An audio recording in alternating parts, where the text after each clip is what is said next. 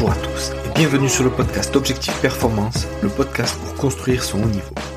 Toutes les deux semaines, je vais interviewer des kinés du sport, prépa physique, coach ou autres, qui amènent et accompagnent leurs athlètes au plus haut. On parlera dans la première partie de leur parcours. D'où viennent-ils, où ont-ils étudié, voyagé et commencé leur carrière. Ensuite de ce qu'ils font actuellement. Qu'est-ce que cela peut nous apporter en pratique? Quel est leur sujet de recherche actuel? En quoi cela peut-il améliorer nos compétences? Et enfin, on abordera leur mentor, leur livre préféré et comment est-ce qu'on peut les contacter. Comme d'habitude, je compte sur vous pour mettre cinq étoiles à cet épisode sur votre plateforme d'écoute préférée. De la même manière, je vous encourage à partager cet épisode sur les réseaux sociaux, notamment LinkedIn ou Instagram. C'est clairement là où je suis le plus actif et c'est ce qui m'aide le plus pour faire connaître ce podcast. Bonne écoute à tous. Bonjour Romain. Bonjour Julien. Merci à toi d'avoir accepté cette invitation. Merci à toi de me, de me recevoir, c'est très sympa. Ouais, ben c'est, c'est un plaisir. J'étais passé te voir à, à Lausanne il y a quelques mois et, et j'avais vraiment été bluffé par, par le, le, ce que tu m'avais fait faire et, et la qualité, on va dire, nerveuse que ça me demandait pour me concentrer sur, sur ces exercices. Et tu, tu m'en avais parlé et on avait débriefé après. Mais c'est vrai qu'en en, en ressortant et en reprenant ma voiture, oui, j'avais vraiment la sensation d'être un peu dans...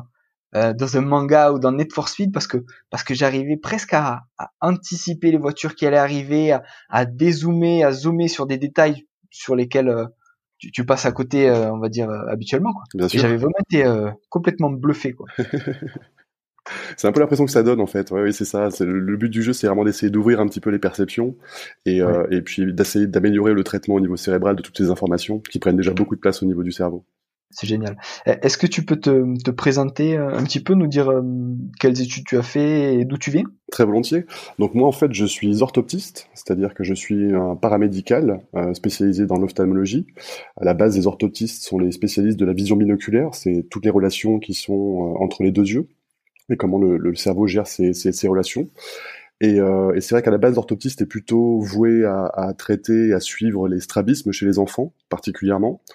Mais euh, j'ai eu une formation qui m'a permis de rester... Euh, en fait, j'ai, j'ai travaillé à, à, au C H U de Clermont-Ferrand quand j'ai terminé mes études. Euh, ils m'ont gardé en tant qu'enseignant, donc ça m'a permis de ben, non seulement de pouvoir donner des cours aux, aux orthoptistes qui, qui allaient être diplômés, mais c'était aussi la possibilité pour moi de faire de la recherche en neurochirurgie et en neuro-ophtalmologie. Donc je me suis vraiment intéressé et passionné en fait sur toutes les relations qu'il y a entre entre le cerveau et, et les yeux. Et, euh, et donc au tout début, j'ai surtout fait des recherches sur les troubles des apprentissages. Euh, comment les enfants qui ont des difficultés à, à apprendre, à se concentrer, euh, bouger leurs yeux. Donc j'ai fait beaucoup d'eye tracking, tu sais, toutes ces technologies qui nous permettent de, ouais. de, de filmer les yeux et de voir un petit peu où est-ce qu'ils se posent. Et, et petit à petit, je me suis, euh, on m'a amené finalement à, à suivre les, les joueurs de l'A S M, de l'A S Montferrand, donc un club de, de top quatorze en rugby. Mmh. Euh, et je me suis dit que j'allais utiliser ces protocoles que j'utilisais chez les enfants qui avaient des troubles d'apprentissage, chez les sportifs de, haut, de très haut niveau, et euh, en me disant qu'ils allaient être très très forts, qu'ils auraient des perceptions qui seraient maximisées, que, qu'ils verraient bien plus que la normale. Ouais. Et malheureusement, je suis un peu tombé de ma chaise parce que mmh. je me suis rendu compte que déjà il y en avait pas mal qui avaient des difficultés perceptives, mais des choses simples en fait qui traînaient depuis quelques années déjà, qui n'avait pas vraiment été suivi. Et puis ensuite, c'était pour moi l'occasion de mettre en place des protocoles pour essayer d'améliorer les performances, donc euh, en passant par, le, par les yeux. Euh, quatre-vingts pour cent de, du traitement de, des sens, en fait, au niveau du cerveau, c'est du visuel. Donc ça prend déjà une place ouais. énormissime. Et mon but, pour moi, c'était vraiment d'essayer d'aller chercher comment on pouvait gratter, euh, déjà en évaluant euh, les sportifs de haut niveau, savoir si on pouvait améliorer des choses, et ensuite en proposant des protocoles qui soient individualisés, donc en fonction des déficits de chacun, pour essayer d'améliorer les performances sportives. C'est génial. Et, et tu disais qu'il y avait des, ils avaient des petits défauts par rapport à ce que tu, tu pensais à la base. Et tu penses que c'est des, on va dire des défauts ou des erreurs qui dataient de, de quelques années auparavant, ou que c'était vraiment quelque chose, on va dire de, de naissance et qu'ils n'avaient pas stimulé leur vision dans un sens et qui faisait qu'ils traînaient un peu ce déficit. Il y avait un peu de tout en fait. On avait euh, on avait des sportifs qui voyaient pas forcément bien des deux côtés. J'avais des sportifs qui avaient des troubles au niveau du champ visuel, dans la perception des couleurs, donc des choses qui pouvaient être aussi congénitales, mais euh, dont ils n'étaient pas absolument pas au courant. Donc déjà le fait de poser un mot sur euh, sur une difficulté de perception, ça leur permettait de comprendre et d'expliquer certains phénomènes qui voilà qui étaient assez incompréhensibles pour eux, notamment dans la performance sportive, mais dans la performance social aussi. Ouais. Euh, et voilà, c'était vraiment dans ce sens-là en fait que que, que j'ai attaqué euh, que j'ai attaqué ces gars. Donc euh, le, le premier des, euh, en fait, il faut, il faut pas voir que les sportifs de haut niveau, on pense souvent qu'ils sont traités par les meilleurs praticiens, par les meilleurs ophtalmos, les meilleurs orthopédistes et tout. C'est, en règle générale, c'est vrai, euh, parce qu'il y a, il y a souvent des suivis euh, et, des, euh, et des partenariats avec des hôpitaux locaux, ou en tout cas des centres universitaires, mais... Euh, On peut plus prendre, on peut plus prendre la vision comme juste une simple acuité visuelle. C'est pas parce oui. qu'un sportif voit dix dixièmes d'un côté et neuf dixièmes de l'autre, comme, comme ferait euh, le, le, le, n'importe quel mortel, en fait. Euh, oui. on, on doit pas se limiter à ça, parce que moi, je m'étais rendu compte, par exemple, que j'arrivais à, à avoir des sportifs qui avaient seize dixièmes sur un œil et qu'ils avaient neuf dixièmes de l'autre côté. Et ce déséquilibre faisait qu'ils n'étaient pas confortables du tout, notamment dans les perceptions binoculaires. Donc, euh, donc, on, on s'est plutôt posé la question comment on peut améliorer, euh, comment on peut améliorer, comment on peut optimiser surtout ces perceptions en allant chercher un petit peu plus loin dans les échelles d'acuité. Ouais. Et, et sur cet exemple que tu viens de donner, mm-hmm. du coup, est-ce que tu as des outils pour augmenter, euh, pour passer de neuf dixièmes à seize dixièmes ? Ouais. Ou, ou comment tu, d'accord, tu le fais travailler là-dessus ? Alors, c'est pas vraiment un travail qu'on va faire. Là, c'est vraiment purement perceptif. C'est plutôt dans l'évaluation, en fait, que je vais voir qu'il y a cette différence d'acuité visuelle, par exemple. Et le but du jeu, ça va être de, de l'amener voir des spécialistes de la vision, euh, que ce soit des, des ophtalmologistes. En règle générale, c'est des ophtalmos, hein. Euh, mais par exemple, dans d'autres pays, comme en Suisse, ça peut être des optométristes. Euh, et, et en fait, le but, c'est vraiment de les amener à des personnes qui sont très qualifiées et très diplômées dans la réfraction pour essayer de, de, d'améliorer ces perceptions. Alors, en règle générale, le but du jeu, c'est de monter les deux yeux à seize dixièmes quand on le peut. Mais quand ouais. on est face à des troubles, des troubles congénitaux par exemple, ou des choses qui peuvent s'expliquer qui, parce, parce que le, le, l'acuité visuelle est toujours restée euh, maximale à neuf dixièmes, et ben parfois ouais. il faut réduire un tout petit peu l'œil qui est à seize dixièmes pour essayer de, voilà, de, de, de, de rendre en tout cas un équilibre et qu'il n'y ait pas un effort d'accommodation qui soit fait euh, en trop. D'accord. Et tu le fais via des lentilles ou via quelque chose comme ça pour, pour oui. lui diminuer? D'accord. Alors, deux possibilités. Par exemple, un petit hypermétrope qui n'aurait pas forcément besoin d'une correction optique, euh, je vais le conseiller, en tout cas pour un sportif, je vais recommander qu'il, qu'il ait cette petite correction optique en dehors du sport. Euh, souvent, nous, on le voit dans le milieu du hockey, par exemple, euh, les sportifs qui vont, euh, qui vont jouer à l'extérieur, ils ont souvent quatre à cinq heures de bus, euh, et euh, la plupart du temps, ils sont sur leur portable, ils sont sur leur smartphone. Donc là, ils sont vraiment dans, un, dans une phase où ils vont beaucoup accommoder, ils vont voir quelque chose, ils vont solliciter la vision de près en fait, et du coup ils vont beaucoup accommoder et, et converger. Et, euh, et disons que si on peut les aider euh, en leur apportant cette petite correction optique, ils vont pas s'épuiser comme ils le feraient naturellement euh, jusqu'au moment où ils vont arriver sur la glace et où ils auront épuisé mmh. tout leur potentiel en fait euh, de, d'accommodation, de convergence. Enfin voilà, ils auront déjà épuisé surtout beaucoup d'énergie au niveau cérébral, euh, alors que c'est là où ils en ont le plus besoin. Oh, c'est énorme, c'est énorme. Et, et du coup, tu travailles avec euh, plein de sportifs. Il y a des rugbyman, donc tu parlais d'hockeyeurs. Oui. Je t'ai vu aussi bosser avec des pilotes de Formule un, des boxeurs, des skieurs. Et, et j'avais été euh, interloqué par. Euh, tu faisais quelque chose juste avant une descente. Je crois que c'était. Euh, il y avait. Tu le faisais sur euh, une skieuse. Et aussi, tu faisais. Euh, tu montrais sur un, un boxeur juste avant un combat. Vraiment, les, les sportifs sont en tenue, tout ça. T'as l'impression que c'est cinq minutes avant le, le démarrage, quoi. Ouais. Et, et tu leur fais visualiser quelque chose, tu, tu les fais, tu les stimules juste avant le, le, on va dire l'impact, quoi. Exactement. Alors dans, dans notre prise en charge, on a d'abord la partie d'évaluation, ensuite on a la partie neurostimulation, neurotraining. On va vraiment essayer d'améliorer les performances. Et quand on connaît bien nos sportifs, on peut leur proposer de les accompagner avant les événements sportifs. Donc moi, je l'ai beaucoup fait avec euh, Romain Grosjean pendant trois ans sur les Grands Prix de F un, un peu ouais. partout dans le monde, euh, ou dans, avec d'autres d'autres sportifs, donc des skieurs de l'équipe suisse ou, ou le boxeur Johan Congolo. Là, le but, c'est vraiment d'activer les perceptions. Le, le, on, on, nous, on connaît parfaitement le sportif et du coup, on va essayer de le guider en le faisant travailler un petit peu comme on le fait travailler dans notre laboratoire de sciences cognitives. Mais le but, c'est vraiment juste déjà d'activer les perceptions et ensuite de lui apprendre à traiter en le mettant toujours dans ce, dans ce mode où il est dans un mode de, cons, de consommation d'énergie euh, minimale, tout en ayant un niveau de concentration maximale. Donc euh, le but, voilà, c'est ça, c'est de jouer, euh, de jouer avec cette, cet énervement et cette adrénaline qu'on a un petit peu avant l'événement, mais de la canaliser et surtout de, de la mettre en priorité sur, euh, sur les, les flux euh, entrants euh, au niveau sensoriel. C'est, c'est énorme. Et est-ce que tu as l'inverse, c'est-à-dire est-ce que par exemple post-combat ou post-descente, tu, tu as, on va dire, des, des techniques ou des outils pour les, leur permettre de récupérer au niveau nerveux et au niveau visuel? Est-ce que tu utilises quelque chose? Pas spécialement. Pour la partie récupération, les sportifs, ils se connaissent parfaitement et souvent, ils ont déjà des processus. Alors, il y en a pas mal qui méditent, il y en a qui, il y en a qui font du décrassage. Enfin, tout dépend en fait de leur, euh, de leur, leur technique propre. Euh, mais c'est vrai que moi, sur la partie récupération, je suis plutôt à les guider, à être autour d'eux. Alors, pour des sports de combat, souvent, c'est pour vérifier qu'il n'y a pas de commotion cérébrale derrière. Donc, euh, ouais. mais, mais voilà, c'est plutôt, c'est plutôt du suivi, euh, du suivi pour être sûr que, que, que mon sportif soit pas, soit pas touché, en tout cas au niveau du visage ou que, qu'il n'ait pas été commotionné. Et tu bosses aussi, ou tu bossais avec des clubs de N B A, c'est ça ? Oui, alors j'ai eu l'occasion, quand je travaillais à Los Angeles, de, de travailler avec, euh, bah, avec un peu de tout, avec euh, la N H L, avec la N F L, avec la N B A. Ouais. Euh, alors j'ai eu l'occasion d'être le référent des Lakers pendant une semaine. C'est une histoire un petit peu drôle, puisque j'ai fait des réunions avec les médecins euh, du comité médical de, des Lakers, euh, qui étaient très impressionnés par le travail, qui étaient très intéressés pour travailler avec nous. Euh, donc ils, ils ont accepté en fait un, un accord de principe pour qu'on soit référent, euh, pour que je sois référent des Lakers. Et euh, Magic Johnson est arrivé une semaine après et il a viré toute l'équipe médicale, il a viré tout le monde, ce qui fait que je n'ai pu être référent des Lakers que une semaine. Oh merde. Oh, c'était chou, une semaine. Ben, c'est pas grave, c'est pas grave. J'ai quand même eu l'occasion de rencontrer des, ben, en tout cas la plupart des Français de, de la N B A. Ah, c'est énorme. Et, et tu continues à bosser comme ça avec des clubs aux alors, États-Unis? Alors aux États-Unis un petit peu moins. Moi, je suis toujours euh, très en contact avec l'ASVEL, par exemple en France, ouais. avec un préparateur physique. Donc j'ai eu l'occasion de rencontrer le, le futur draft de la N B A, là, un, un jeune ouais. euh, très prometteur. Et euh, mais c'est vrai qu'en basket, euh, je, ça s'est un petit peu ralenti depuis que je travaille moins aux États-Unis maintenant. Parce que maintenant, donc, tu es basé en Suisse, à Lausanne, hein, c'est ça? Exactement. J'ai ouvert mon propre laboratoire de sciences cognitives, un peu dans dans la suite de, de ce que j'avais créé sur Genève et, euh, et sur Los Angeles avec euh, avec mon ancien patron, le docteur Matter. Et maintenant, sauf que je suis avec euh, des associés et, et c'est le, le laboratoire nous appartient. Super. Et tu te déplaces encore pour de la Formule un, pour des trucs comme ça, ou vraiment t'as quatre-vingt-dix ou quatre-vingt-quinze pour cent de ton activité à Lausanne? On va dire que j'ai, oui, oui j'ai quatre-vingt-quinze pour cent de mon activité à Lausanne pour l'instant, mais on reste toujours consultants internationaux. Donc, euh, on est habilité encore à se déplacer. Moi, j'étais, euh, j'étais référent de Swansea, par exemple, une, une, une ouais. un club de première ligue euh, au Pays de Galles. Mais bon, enfin, on a toujours des contacts un peu partout dans le monde, et puis euh, on se déplace là où on a besoin de nous.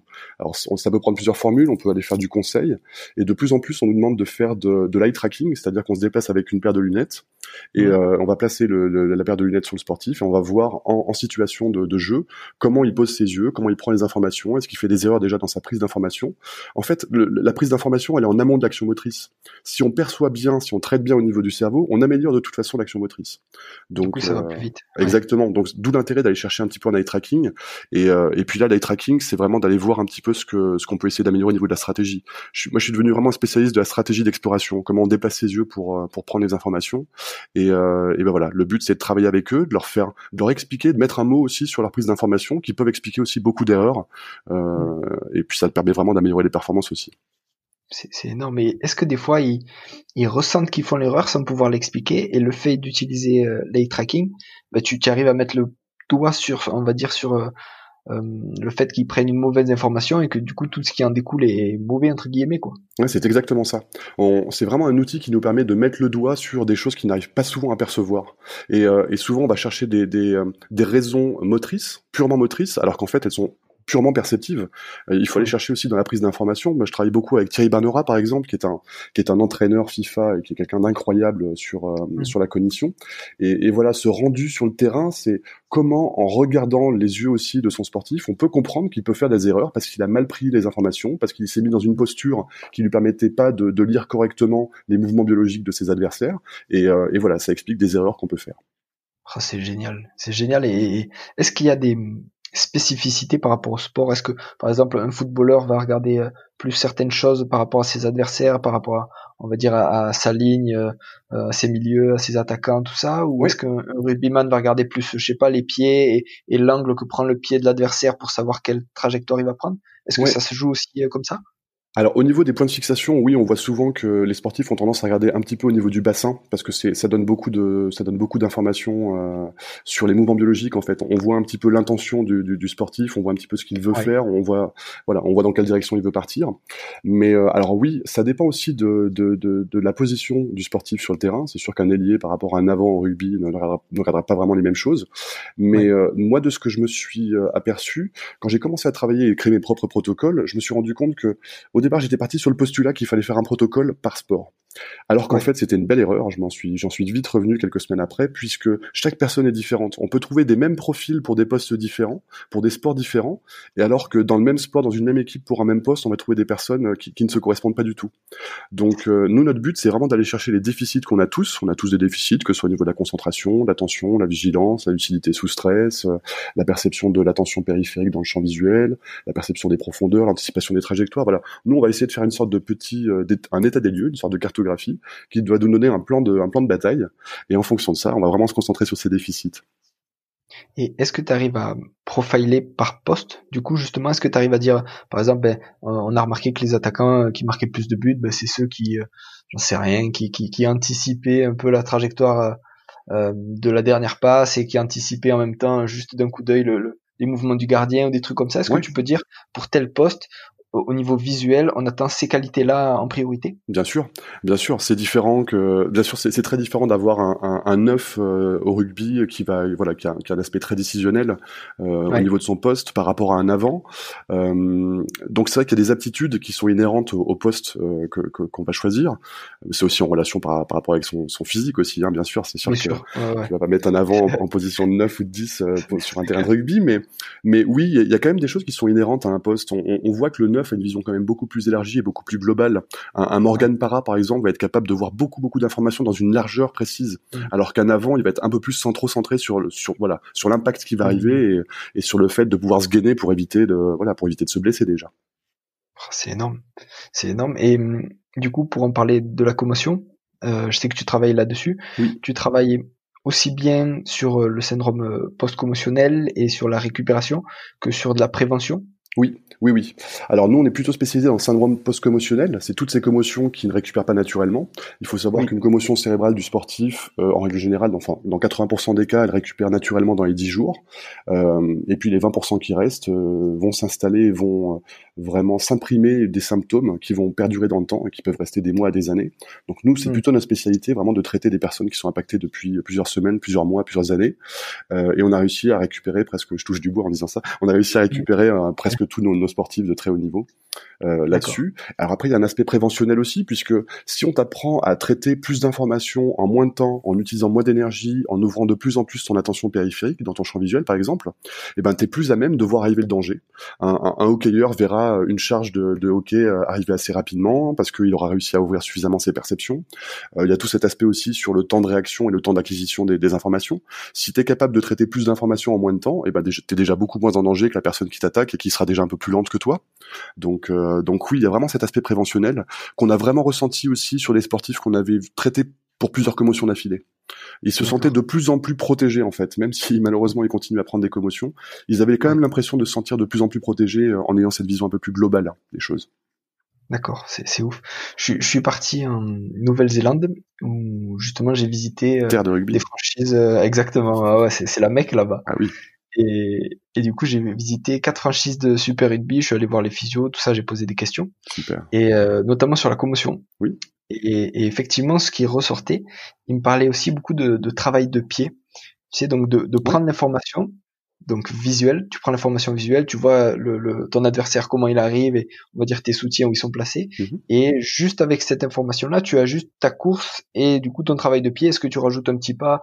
Pour te mettre sur ton épaule forte, est-ce que au contraire euh, tu anticipes que ton collègue à côté il va le prendre sur le côté, enfin, mmh. et, et vraiment c'est un truc, je pense que si on arrive à bosser dessus, à lier, je prends l'information, euh, j'en déduis l'action que je dois faire pour bien me placer, pour être efficace et en même temps être en, en sécurité, parce que on, on a vu aussi que je sais plus, je crois que c'est une commotion sur deux qui est liée à une erreur technique. Oui. C'est énorme. Oui, c'est, c'est énorme. énorme.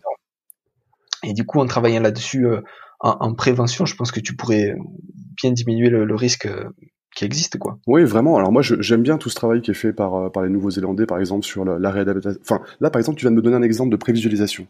C'est-à-dire ouais. que ton sportif commotionné, on va essayer de voir s'il est capable toujours d'anticiper la trajectoire, le le ouais. temps qui est imparti par rapport à voilà par rapport à cet espace-temps. Euh, et on sait que cognitivement parlant, les, les sportifs de très haut niveau sont, en tout cas les sportifs en règle générale, sont très impactés par rapport à ça. Cognitivement parlant, ils ont du mal à traiter les informations. Ils ont du mal à de nouveau prévisualiser les choses. Ils ont du mal à, à anticiper les choses. Ils ont même du mal à se concentrer, à traiter, à mémoriser. Mmh. Donc c'était un peu mon postulat de base en fait. En me rendant compte que tous, tous, ces, tous ces paramètres cognitifs étaient touchés, je me suis dit bah, à ce moment-là, pourquoi on n'essaierait pas de les, les rééduquer tranquillement. Alors c'est il faut clair. Faire attention parce que quand on a tendance à rééduquer des, des phénomènes cognitifs, on va augmenter et majorer les symptômes. Donc en fait c'est tout un savant mélange pour essayer de pas trop euh, augmenter les symptômes et pour essayer petit à petit finalement de diminuer cette symptomatologie euh, de manière régulière. Alors c'est c'est ouais c'est très euh, c'est très particulier. C'est pas quelque chose que je recommande beaucoup parce que euh, les seuls conseils que j'ai pu donner, par exemple à une époque euh, à l'hôpital de Chicago qui voulait faire un peu comme nous, ou, mmh. euh, ça s'est un peu mal passé parce qu'ils ont été un peu trop forts sur les sportifs et ils les ont carrément cassés. Donc c'est D'accord. pas, mais voilà, je, j'aurais tendance à donner cette piste en disant bah voilà moi c'est là-dessus que je travaille, c'est là-dessus que j'ai des résultats. Mais mmh. euh, tous ceux qui veulent se lancer là-dedans, faites vraiment attention, soyez précautionneux parce que le risque c'est quand même de, de, de d'enfoncer encore plus plus bas euh, le sportif et que ces symptômes soient irrécupérables. C'est ouf, et c'est vraiment une question de dosage. C'est une question de dosage. Alors c'est très subjectif, hein, parce que on a, euh, bah, par exemple hier, j'étais avec un sportif de haut niveau. C'était la deuxième fois que je faisais une séance en post-commotion, et euh, j'y suis allé assez doucement quand même, mais je me, je me rendais compte qu'il, qu'il, voilà, qu'il se sentait bien pendant toute la séance.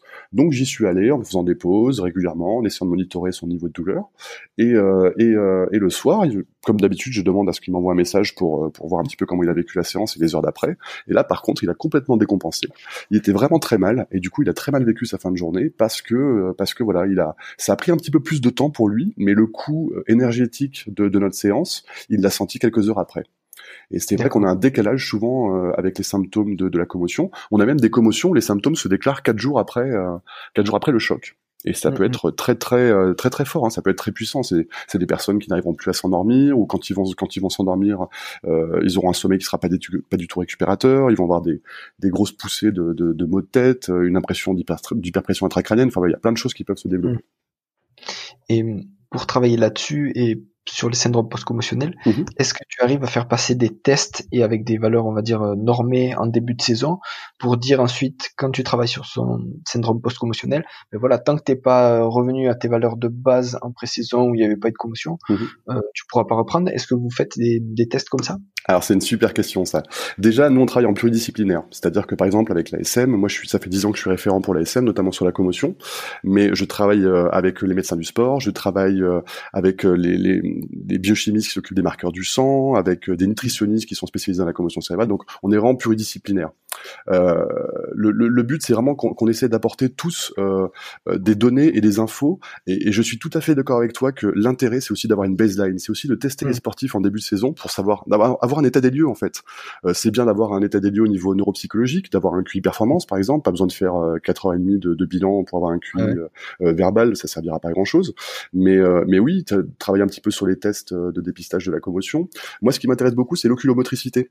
Je me suis vraiment rendu compte que on a, un sportif commotionné va pas déplacer ses yeux euh, comme d'habitude. Par exemple ouais. sur une poursuite, quand il va suivre un, un, un, un élément qui est en mouvement, au lieu d'avoir une poursuite bien lisse, c'est-à-dire des mouvements qui se déplacent de manière totalement linéaire, bah lui il aura tendance à développer des micro-saccades par exemple. Et moi ça me ça me ça m'interpelle un petit peu, et c'est un argument pour moi aussi pour expliquer aux entraîneurs et aux médecins du sport de l'équipe que euh, dans une situation pareille, c'est dangereux de, de remettre le sportif sur le terrain parce qu'il va pas voir les choses correctement. Alors il aura pas une vision saccadée, hein, le cerveau, il a tendance à combler les trous, hein, c'est le cerveau est très très malin pour ça, mais par contre ça a un coût, et puis c'est surtout euh, c'est surtout des, des possibilités d'erreur, parce que même s'il comble les trous, euh, il va essayer de, de faire suivre l'action qu'il a vue avant avec l'action qu'il a vue après, mais ça se trouve il y a un ballon qui est passé au milieu, il y a un ouais. gars qui commençait à attaquer, enfin voilà, il y a plein de choses qui font que c'est dangereux de laisser le sportif sur le terrain. D'accord, c'est, c'est impressionnant. Mais l'intérêt de et... faire la baseline est super important pour moi. C'est vrai que euh, à l'A S M par exemple, tous les sportifs, tous leurs tous leurs rugbyman, ils ont une baseline de oculomotricité, et euh, le, le médecin est capable de comparer euh, après un choc, de, de vérifier si euh, ouais. ça correspond à l'oculomotricité que moi j'avais trouvée euh, à froid, à blanc, et alors qu'il n'y avait pas mmh. d'atteinte. Est-ce que faire ça, justement, par exemple, sur une baseline, sur des joueurs du centre de formation qui signent en pro, tu vois, leur premier mmh. contrat pro, ou je sais pas, à un âge où tu peux dire qu'ils sont euh, euh, matures au niveau, euh, au niveau visuel, tu leur fais ouais. tous passer une baseline, et en fonction des années aussi, tu pourrais voir, euh, je sais pas, sur euh, cinq ou dix ans, comment ça évolue, en fonction du nombre de commotions, comment ça évolue. Bien ça sûr. serait, ça serait... Ce serait énorme de faire un truc comme ça. Et bah du coup j'ai un peu j'ai un peu cette chance là, puisque ça fait dix ans que je suis référent chez eux, ça veut dire qu'ils ouais. ont quand même des des rugbyman qu'ils ont gardé presque dix ans, hein. il, y a, il y a des gars qui font partie des meubles, et c'est vrai ouais. qu'en les suivant d'année en année et en faisant un bilan annuel, euh, ça me permet vraiment de suivre l'évolution, et on voit qu'il y a une évolution. On voit qu'il y a une évolution au niveau de la vision, on voit qu'on a une évolution au niveau des perceptions, au niveau de la cognition, on voit une évolution en fonction des commotions cérébrales, on voit une évolution en fonction de plein de choses. Donc rétrospectivement parlant, bien sûr qu'on peut faire ce type d'études, mais il faudrait beaucoup beaucoup de cas pour réussir à faire des vérités générales, on n'en est pas du tout là. Il faudrait cinq cents cas. Enfin voilà, ce serait, ça demande beaucoup beaucoup de travail, mais en tout cas les premières pistes qu'on a nous donnent nous donnent des indications pour aller dans telle ou telle direction. Et t'as comparé avec une, une population témoin, des gens lambda que tu suis depuis une dizaine d'années, sans commotion, ou avec des sports euh, avec peu de risque de commotion. Disons que j'ai, j'ai l'expérience de personnes qui ont le même âge, c'est-à-dire entre dix-huit et vingt-cinq ans, je sais qu'ils avaient fait, j'avais fait pas mal de, de, de tests comme ça, et je, je, je peux comparer, mais après d'avoir une véritable normalité euh, de... Mmh. Non, c'est, c'est, c'est un peu plus compliqué que ça, et je, je l'ai pas encore. Je l'avais sur les appareils de vidéocolographie, par exemple, où là j'avais, fait, j'avais établi des normes euh, pendant ouais. des années, grâce à, à des élèves avec qui... Euh, avec qui je travaillais à l'école, à l'école d'orthopsie, en faculté de médecine de Clermont-Ferrand. Mais, euh, mais depuis, on n'a pas, on n'a pas vraiment retravaillé tout ça. Si on avait des chercheurs qui voulaient mettre le nez dans, dans les datas, avec plaisir, mais il faudrait tout reprendre. Ouais. Il faut que tu passes une annonce, faut, faut trouver, là. Ah, je, j'essaie, j'essaie déjà de, de me lier avec certains mouvements universitaires de Lausanne. Moi, ça fait qu'un an que ouais. je suis à Lausanne. Donc, c'est vrai qu'on essaie de, de, de créer des, des liens avec l'hôpital ophtalmique, par exemple. C'est l'hôpital du coin qui est uniquement dédié à l'ophtalmologie, qui est un pôle énorme avec euh, de la recherche, avec, avec des gens brillantissimes, hein, avec euh, professeur Brua, professeur Kawasaki. Enfin, c'est vraiment des, des pontes dans le milieu. Et ça me permettrait aussi de, de me rouvrir un tout petit peu plus sur, sur la recherche, sachant que je travaille toujours avec des milieux de recherche. Je, je, je, je, je travaille toujours comme référent au, avec le Centre National d'Études Spatiales à Paris, par exemple, pour un protocole pour les astronautes. Je travaille toujours avec euh, le, le C H U de Clermont-Ferrand, le C H U de, enfin les H U G de, de Genève aussi, c'est l'hôpital universitaire, notamment sur les nouveaux marqueurs sanguins euh, de la commotion. Enfin, il y a plein de choses. Le, le, le but, c'est vraiment de travailler en réseau et de partager à fond. Mmh, c'est clair, c'est clair. Et tu parlais des spationautes. Du coup, qu'est-ce que qu'est-ce que tu peux leur faire faire, sur quoi tu travailles? C'est, c'est... Alors c'est là, c'est, c'est un projet que j'avais monté il y a quelques années déjà avec le Centre National d'Études Spatiales à Paris, qui avait été validé euh, par l'Agence Spatiale Européenne. C'est, c'est surtout de travailler le, le, le problème de, de, de la vie en apesanteur et de, de la vie dans la station I S S. C'est qu'on est sur des, des paramètres très très différents. Une, une, une rotation solaire, c'est six heures. On, on a des différences de pression. On a plus, on a plus cette gravité. Donc les, les fluides, les fluides corporels sont, sont, voilà, ils sont. Il y, y a plein de choses qui se font, même au niveau de la déformation de la vision. On sait que, on sait que les spationautes, quand ils rentrent, euh, ben voilà, ils vont développer beaucoup de pathologies rétiniennes parce que par ces phénomènes en fait de, de, de, de différence de pression, euh, il y a souvent des atteintes du nerf optique. Enfin, voilà, c'est des choses qui me passionnaient un tout petit peu et je m'étais dit, est-ce que ça vaudrait pas le coup de, de les évaluer un petit peu plus fort, c'est-à-dire pas juste l'acuité visuelle et faire un fond d'œil, mais essayer mmh. d'aller traiter, enfin en tout cas essayer d'aller analyser d'autres paramètres de la vision, comme la perception des contrastes, la perception des couleurs, euh, des, des formes d'acuité dynamique. Euh, enfin, je m'étais posé beaucoup de questions avec ces équipes de recherche et on était vraiment tombé d'accord sur le fait qu'on était vraiment resté un petit peu, un petit peu superficiel par rapport à ces études-là, même si il y a beaucoup d'études qui sont faites dans la station I S S. Hein. Attention, ils font, ils font beaucoup de choses. Hein. Mais, euh, mais voilà, on s'était posé ces questions-là et à se demander si on pouvait pas essayer d'aller gratter un tout petit peu plus loin, ou en tout cas de chercher d'autres paramètres, puisque la vision elle est aussi importante pour un astronaute que pour un sportif de haut niveau. Mmh, complètement, complètement. C'est, c'est impressionnant tout ce qu'il y a à faire et toutes les les perspectives qui sont immenses, quoi. En fait, il faut, je pense qu'il y a tout à faire, mais euh, il faut que... Moi, je recommande toujours d'être spécialisé dans son domaine. Euh, c'est-à-dire ouais. qu'aujourd'hui, par exemple, je vois des kinés qui font euh, du vestibulaire, mais qui commencent à traiter la convergence oculaire. Alors, j'en ai vu qui traitaient ça, par exemple, chez des commotionnés, ce qui ne va pas du tout, parce que je recommande pas du tout de travailler la convergence oculaire sur, un, sur une commotion. On va augmenter les symptômes pour pas grand-chose. On peut faire cette rééducation quand le, quand le gars ira mieux. Euh, voilà. Je pense que c'est, c'est bien de travailler dans un milieu pluridisciplinaire à partir du moment où chaque personne est spécialisée dans son domaine. Euh, alors je suis pour... et... ouais, c'est bien d'échanger. Moi, je suis pour que les gens se forment à tout, ou en tout cas s'ouvrent l'esprit sur tout. Mais euh, mais voilà, je je, je moi je, j'aurais du mal à proposer une formation pendant six mois et ensuite de dire aux gars, bah voilà, maintenant t'es orthoptiste spécialisé en neurovision en six mois. Mmh. Euh, je mais j'ai mmh. mis voilà, on, on mettait trois ans et demi à se former, j'ai mis trois ans et demi à former, j'ai mis trois ans et demi à former les, les, les jeunes orthoptistes avec qui j'ai travaillé ensuite. Et, euh, et je pense vraiment que c'est important de de maîtriser le sujet qu'on qu'on essaie de faire. Euh, moi, j'ai absolument pas la prétention de de, de tout connaître dans mon domaine, au contraire, hein, je, je, je me documente, je fais des erreurs régulièrement, j'apprends beaucoup de toutes ces erreurs. On est plusieurs, en plus, avec mon collègue Fabien Equet, on, on en parle régulièrement, on, on, voilà, on se remet en question tout le temps.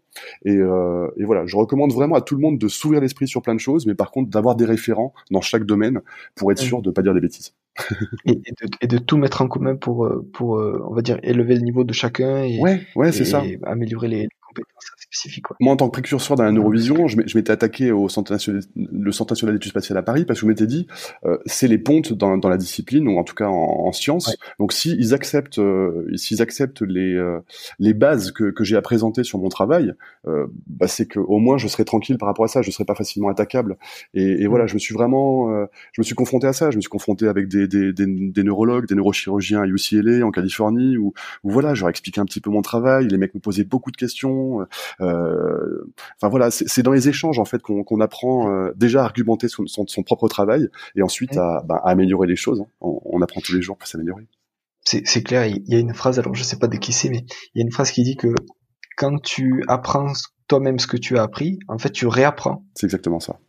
Et, et du coup, tu reformules un peu à, à ta manière, et du coup, ben, tu, tu progresses dans ce que tu avais déjà appris, et, etc. Donc c'est tout à fait. Ben moi, c'est, j'ai eu la chance de, de pouvoir enseigner euh, à la faculté de médecine pour les, pour les orthoptistes, et, euh, et même pour, quand je fais de l'humanitaire aussi pour des, pour des médecins, des ophtalmos. Et c'est vrai que le fait de banaliser des choses compliquées, le fait d'apprendre à, à expliquer à tout le monde, et même à, à celui qui en face de toi dans la classe euh, comprend le moins, et ben ça te permet. Enfin moi, je sais quand je fais un, un gros travail, même pendant les évaluations et pendant les neurotrainings, je fais beaucoup, je fais un gros travail avec avec Fabien pour expliquer les choses, parce que quand on explique, on comprend mieux. Enfin même mmh. même pour euh, pour sentir les choses, quand on les comprend, c'est beaucoup plus simple. C'est, c'est d'une logique implacable. Hein. Euh, l'humain a tendance à ressentir beaucoup mieux ce qu'il comprend. Donc, euh, donc oui, je pense qu'il y a vraiment un travail de pédagogie et un travail de banalisation scientifique de, de, du travail qu'on a à proposer. C'est clair. Et on parlait euh, au, au tout début de, de l'interview, tu disais que tu bossais à, à la base avec des enfants mmh. euh, qui avaient des troubles de l'apprentissage. Oui. Et justement, ça, qu'est-ce que ça t'a appris par rapport à ce que tu fais maintenant avec des sportifs de haut niveau? Est-ce que tu retrouves des sportifs de haut niveau qui ont, qui ont des troubles de l'apprentissage sur certaines choses? Et est-ce que via la, la vue et via leur perception, tu arrives, on va dire, à, à les faire progresser là-dessus ou euh, pas du tout? Mais tout à fait. En fait, euh, euh, ces enfants sur lesquels j'ai bossé quand j'étais quand j'étais plus jeune, et euh, le monde du polyhandicap aussi. J'ai beaucoup travaillé dans le monde du polyhandicap. Et ben ça m'a beaucoup appris. Alors je peux pas faire la comparaison avec euh, des enfants et des polyhandicapés, avec des sportifs de haut niveau, mais en tout cas, ce que j'ai appris de ces de ces enfants et de ces cas très particuliers qui sont souvent extrêmes, ça m'a permis de transposer à des déficits qui sont moindres chez les sportifs de haut niveau, mais qui ont un impact très important.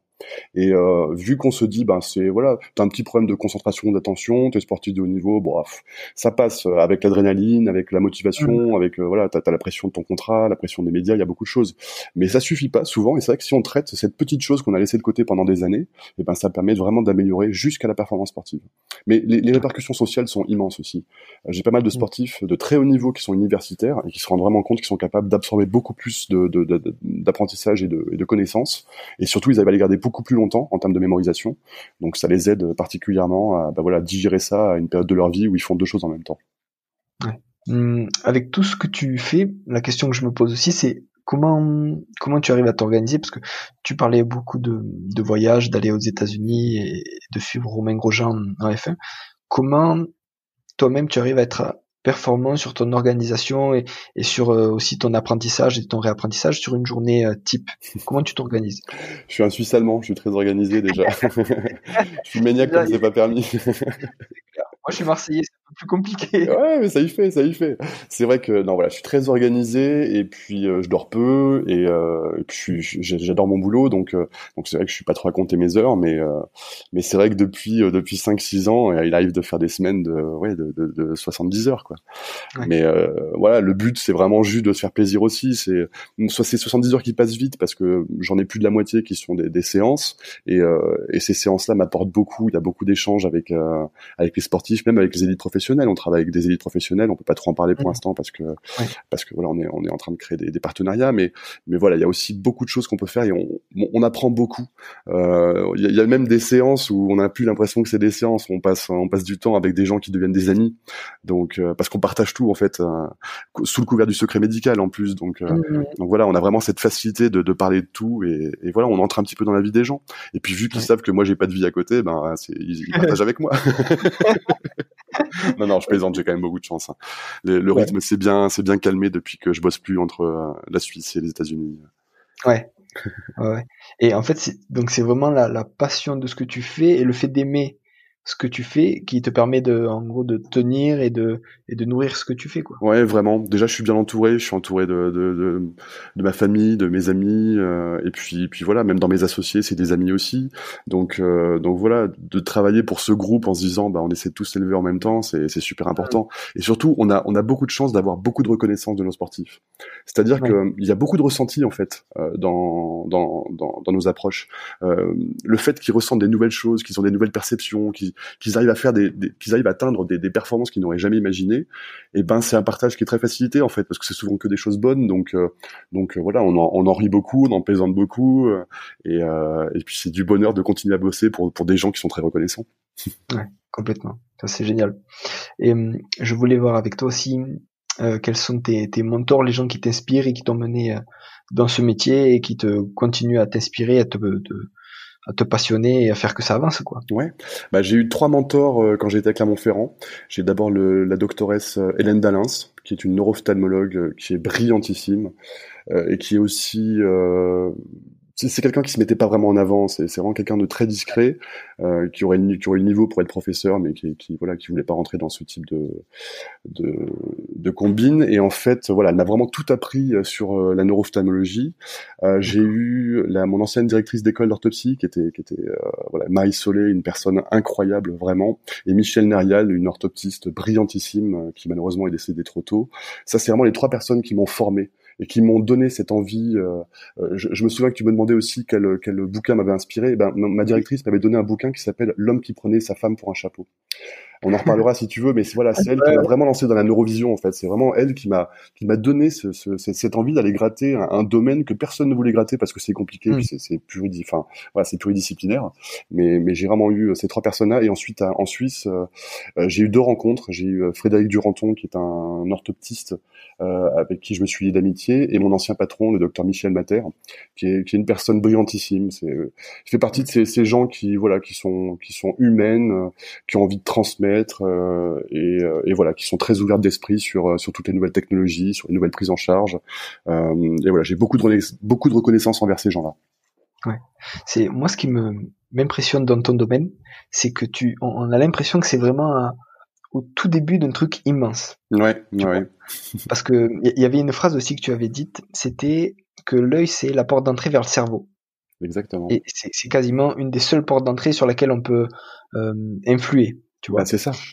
Et, et je me dis, mais les perspectives, tu vois, au niveau euh, préparation physique, au niveau euh, préparation mentale aussi, ça se développe à fond et tout. Mais je pense que si on arrive à, à développer le cerveau et à rendre quelqu'un, entre guillemets, plus euh, intelligent et avec une meilleure perception, c'est exactement ce qu'on disait au début, c'est-à-dire que moi, genre, j'ai, on a passé une heure à Lausanne. Oui. Et en ressortant, moi, j'étais avec mon, mon Peugeot Partner, tu vois, une grosse voiture. Et en repartant, franchement, quand j'étais sur un feu rouge, et j'avais l'impression de, de sentir les voitures qui arrivaient, mais même de loin et ah, tout, et certaines ça. voitures, mmh. et, et certains détails, je sais pas, un, un rétroviseur un peu de travers, mais, mais super loin de ça. Je, je captais plein de détails, et tu sais, j'avais la sensation de zoomer, dézoomer, zoomer, dézoomer, ah, zoomer, dézoomer, bam, un détail, deux détails, bam, euh, ça va passer au vert, mais tu vois, vraiment en mode euh, euh, manga, quoi, le gars qui anticipe les coups, ouais, c'est ça, comme dans Naruto, des trucs, mais... et je putain, mais j'ai fait juste une heure. Bon, après, j'étais vidé. Ah oui, oui. Tu vois, nerveusement, tu, tu sens que on avait fait, tu m'avais fait faire aussi un truc sous, sous stress, ouais, avec de la musique, de la musique forte et tout. C'est énorme. Bah, bien sûr. C'est énorme. Ça te, ça te surstimule et en même temps, ça te, enfin, ça dure pas trop longtemps, mais heureusement parce que t'es, t'es H S, quoi. Ah, c'est sûr. Ça prend, ça prend vraiment beaucoup d'énergie. Mais je suis d'accord avec toi qu'on est sur quelque chose de, de nouveau et, euh, et sur quelque chose de grand, c'est certain. Euh, c'est ouais. sûr que si tu mets un casque d'I R M fonctionnel à un sportif, tu lui fais traiter beaucoup d'informations visuelles comme nous on le fait traiter en, en le monitorant et tu le mets sur un plateau de proprioception. Là, t'as le, t'as le cerveau qui est allumé, quoi. T'as ça tout flash, le cerveau qui est allumé. Ouais. Donc, en fonction de comment tu le fais travailler, eh ben, c'est à toi d'allumer les bonnes zones du cerveau, de faire ça de manière mmh. correcte, euh, de manière graduelle, de manière progressive et intelligente. Et, euh, et je pense vraiment qu'on est sur quelque chose de, de, enfin, de grand en tout cas, dans le sens où, en plus de ça, vu qu'on arrive à traiter des pathologies qui sont très difficiles à, à traiter, hein, enfin, je pense que dans le monde, on doit être une des rares équipes médicales et cliniques qui a la, cette prétention d'avoir presque cent pour cent de réussite sur la récupération des commotions cérébrales. Et, euh, et ben voilà, je pense qu'on est vraiment sur quelque chose. Euh, on, je, C'est, pourtant, c'est d'une logique implacable. Hein. J'ai pas la prétention d'avoir révolutionné quelque chose, mais mais c'est vrai quand on se dit, euh, bah voilà, on a une souffrance du cerveau, on a deux possibilités. Alors, soit on ouvre le cerveau, mais on sait pas ce qu'on touche parce que de toute façon, c'est pas superficiel.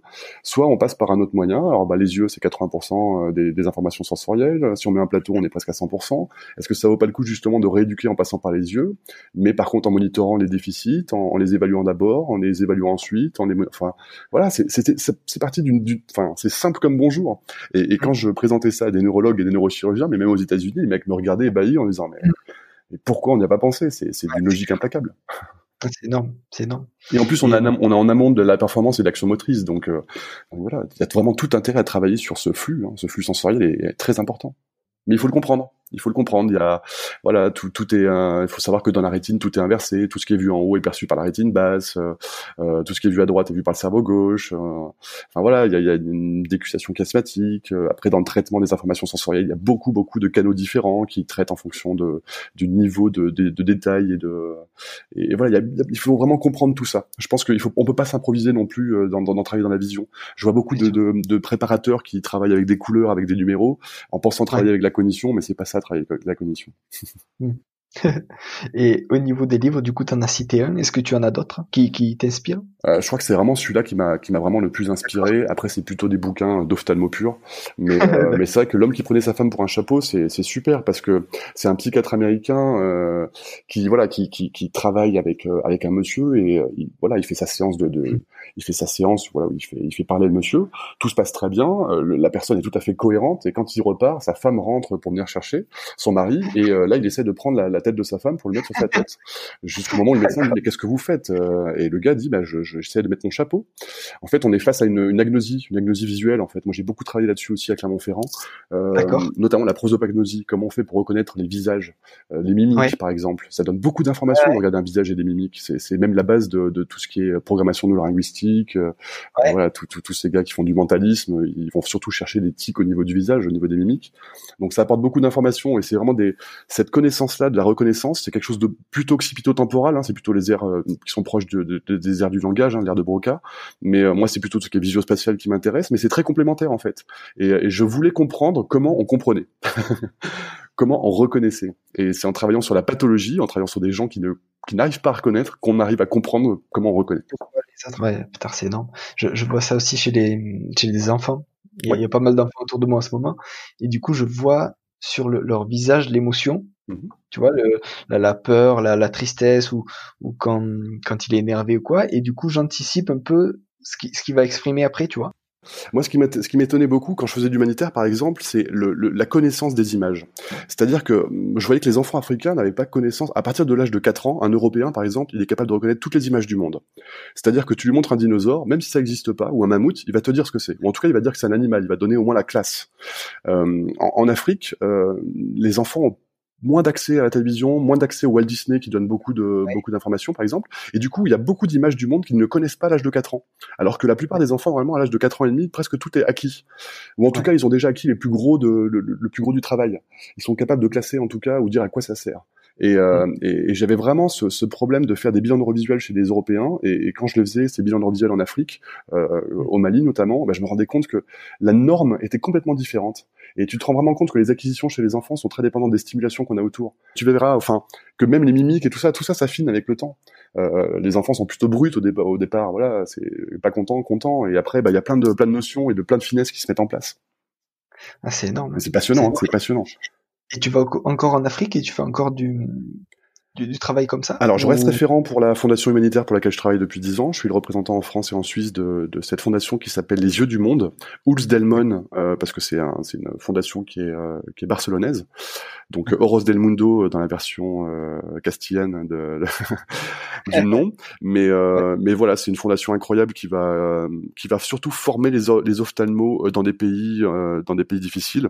Donc, le but, c'est pas juste d'aller faire une mission humanitaire et d'aller aider euh, pendant, pendant deux mois et ensuite euh, laisser les gens pendant dix mois. Non, le but, c'est qu'il y a un vrai suivi, c'est qu'on fasse des formations même, euh, même à distance. On, on organise des cours euh, euh, en visioconférence, on va les aider sur place. Enfin, il y a vraiment beaucoup de choses qui se font en plus de tout le travail qui est fait de, de, de d'informations, de des mamans, des écoles. Enfin, il y a beaucoup de choses à faire. Quoi.